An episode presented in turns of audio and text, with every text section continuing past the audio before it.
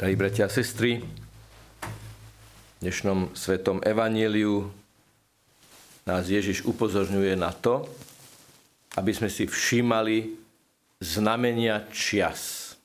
A hovorí, že na to máme, že môžeme. Lebo tá veta, prečo sa mi od seba neusúdite, čo je spravodlivé, hovorí o tom, že v každom jednom z nás je potenciál rozpoznať, čo je dobré a čo je zlé. A čo je dobré takým spôsobom, že to vedie k niečomu, čo je ešte lepšie, hĺbšie, pevnejšie, stabilnejšie, hodnotnejšie. A čo je zlé takým spôsobom, že ak proti tomu nebojujeme, tak to bude ešte horšie, bude ešte väčší rozvrat, bude ešte väčšia neistota, bude ešte väčšie zlo.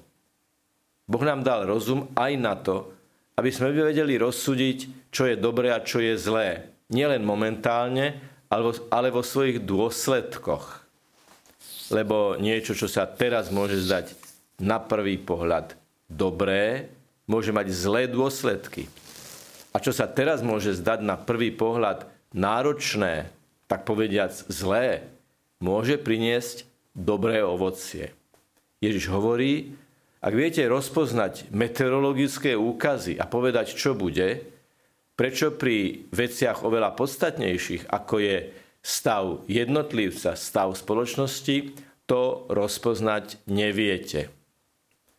Mnohí hovoria, ja konám podľa svojho svedomia a rozhodujem sa podľa neho. A to je veľmi správne a veľmi biblické. Ale pozor, podľa čoho formujem svoje svedomie? Čo je základom môjho svedomia? Nie je to náhodou tak, že som svoje svedomie deformoval podľa toho, ako konám?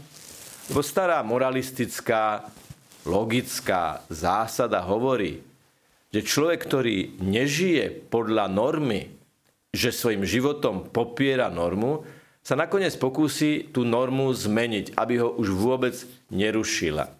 Takže ľahko sa môže stať, že niekto povie, ja konám podľa svojho svedomia, ale v skutočnosti nejde o svedomie v pravom zmysle slova, ale ide o deformované pseudosvedomie vlastných chúťok, vlastných pocitov, vlastných emócií, ktoré nie sú korigované podľa zákona lásky k Bohu a ľuďom.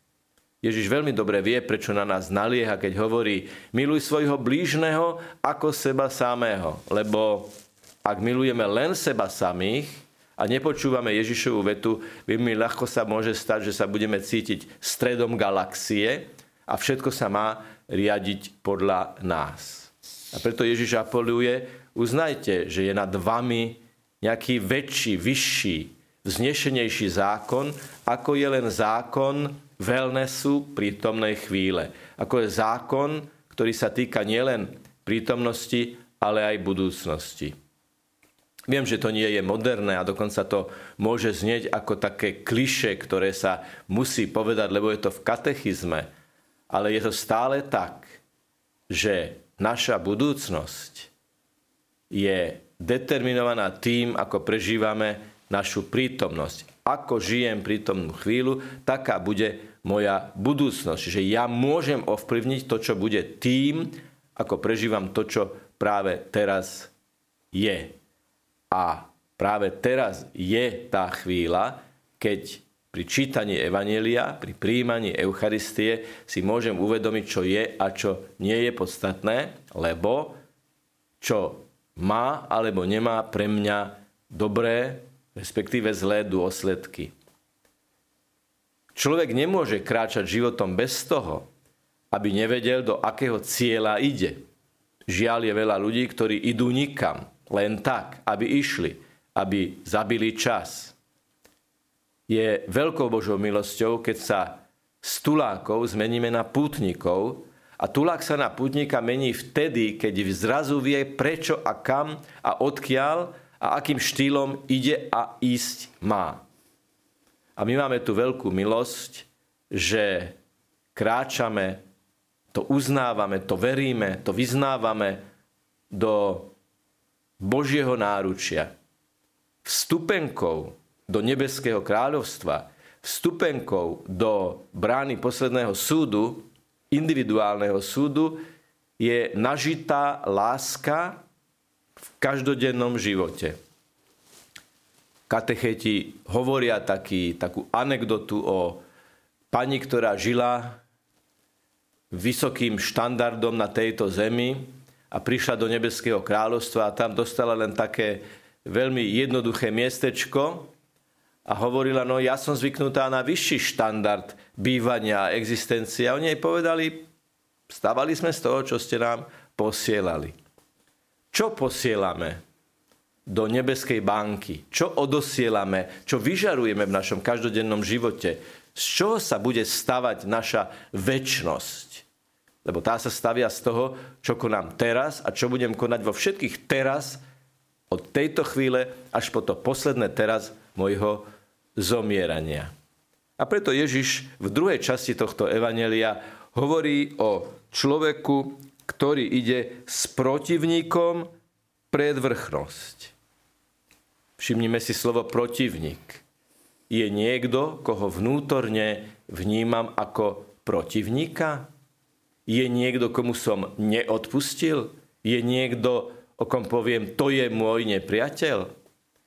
Je síce pravda, že nemôžeme ovplyvniť, aby neboli ľudia, ktorí sú proti nám. Ale čo môžeme ovplyvniť je, aby sme my neboli proti týmto ľuďom. To nie je vecou spravodlivosti, to je vecou najelementárnejšej logiky, že ak ja vnútorne príjmem zrkadlový postoj byť proti niekomu, že mi to niekto svojim správaním nanúti, som prvou obeťou môjho vnútorného hnevu. A preto Ježiš hovorí, skôr ako prídeš pred sudcu, a myslí sa tým aj ten väčší sudca v nebeskom kráľovstve, pokonaj sa. A keď to ten druhý nechce, aj tak mu vnútorne odpusti. Aj tak mu odovzdaj, ho odovzdaj Bohu a modli sa za neho. Je svojím spôsobom zázrak, ako mnohí ľudia, ktorí prežili počas komunizmu prenasledovanie a boli vo väzení a boli týraní, potom dokázali vnútorne odpustiť. Boli slobodní od hnevu a boli slobodní pre lásku. A preto sú mnohí z nich aj blahorečení alebo svetorečení. A tak, milí bratia a sestry, dnes dostávame od pána Ježiša impuls, aby sme odpúšťajúcou láskou sa stali slobodnými pre vyžarovanie lásky na každého, koho stretneme. Takou veľmi zaujímavou chvíľou dnešného slávenia bude požehnanie kalicha a jeden z titulov, ktorý čítame vo Svetom písme, je kalich spásy a kalich dobrorečenia. Pretože na každej svetej omši sa v tomto kalichu bude víno premieňať na Ježišovu krv.